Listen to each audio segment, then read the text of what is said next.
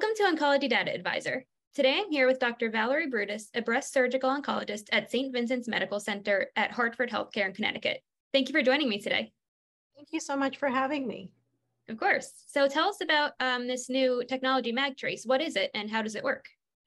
So MagTrace is a ma magnetic dye that's when it's injected into the breast, mimics what breast cancer would do. So it travels to the lymph node that will most likely be affected by breast cancer if the cancer cells has broken through the milk duct. Great. So which patients are eligible for MagTrace? So it's currently only eligible for patients who are diagnosed with ductal carcinoma in situ that is commonly referred to as stage zero breast cancer who require a mastectomy as part of their treatment. So the majority of patients who are going to be diagnosed with ductal carcinoma in situ actually are treated, you know, with what we call breast conservation, where only the affected portion of the breast is removed with surgery. But there are some patients that requires to have the whole breast removed. So currently it's only for this dose patient that MagTrace is used. And what is the significance of this for um, helping to determine, you know, treatment versus surgery and all of those decisions?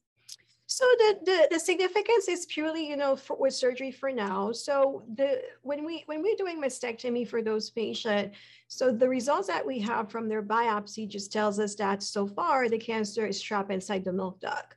But we don't know when we do, you know, further surgery what else we're going to find. So traditionally, the current standard is to inject some dye at a type of surgery that can travel, you know, to the to the lymph nodes underneath the armpit. And we remove those lymph nodes at the time of surgery in case, you know, these cancer cells have traveled outside the milk duct. So the, the, the current dye that we were using before MagTrace, you know, they travel to the lymph nodes, but they, can, they can only stay in the lymph nodes for less than 24 hours. So this is why the lymph nodes were removed at the time of surgery. With MagTrace, since this dye stays in the lymph nodes longer, you know, even a few weeks or months, so we can inject the dye in the breast at the time of surgery, perform the mastectomy, and then wait that the pathology from that surgery comes and tells us what do we have? You know, does the patient still only has stage zero breast cancer, or if this patient have invasive cancer? So if the pathology tells us that the patient only has stage zero breast cancer, then we don't need to go back to remove some lymph nodes. So the patient is spared, you know, to have those lymph nodes removed.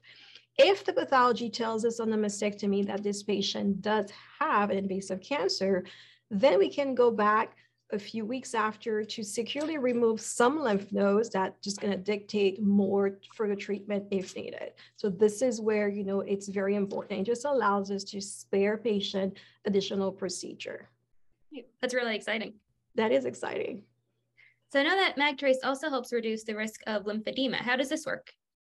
So the, the, the fact that we don't have to remove the, the lymph nodes, so this is where the risk of lymphedema comes because when we perform what's called a sentinel node biopsy, where a few lymph nodes are removed, you know, under the armpit, there's always a, a low risk to have lymphedema, you know, so the risk can vary between, you know, um, five to 7%. Of course, there's going to be other factors that can make this risk a little higher, you know, but if the patient does not need to have the lymph nodes removed, then we have no risk. So this is where, you know, MagTrace can help us, you know, prevent those patients from having lymphedema by just allowing us to better select whose patient that needs to have the lymph nodes removed.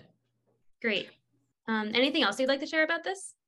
Well, I think it's very exciting. I think it's a great tool that, you know, really allows us to further personalize, you know, breast cancer care.